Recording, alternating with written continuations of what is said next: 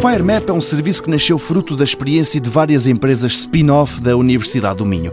Pequenas companhias que perceberam que, aliadas, eram capazes de criar um produto interessante. Carla Freitas, da Geojustiça, apresenta este FireMap, uma ferramenta para cartografar os estragos de um fogo. O FireMap é um serviço ágil, mas rigoroso de cartografar as áreas ardidas através do recurso a veículos aéreos não tripulados.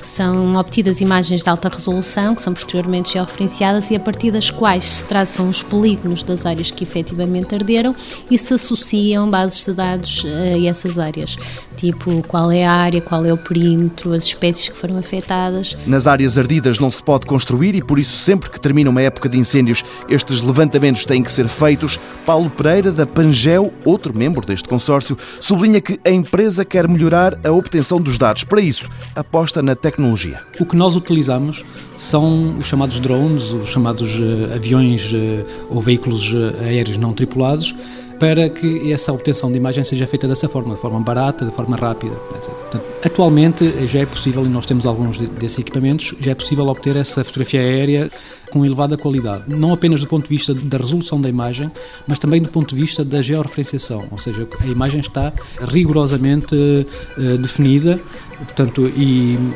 em nada fica a dever à cartografia, ou seja, à ortofotografia uh, certificada. Ao encabeçar a lista de potenciais interessados deste serviço estão, claro, as autarquias e outras entidades públicas, portuguesas, mas não só. O FireMap e a cartografia deste consórcio pode vir a operar em Espanha e nos Palop.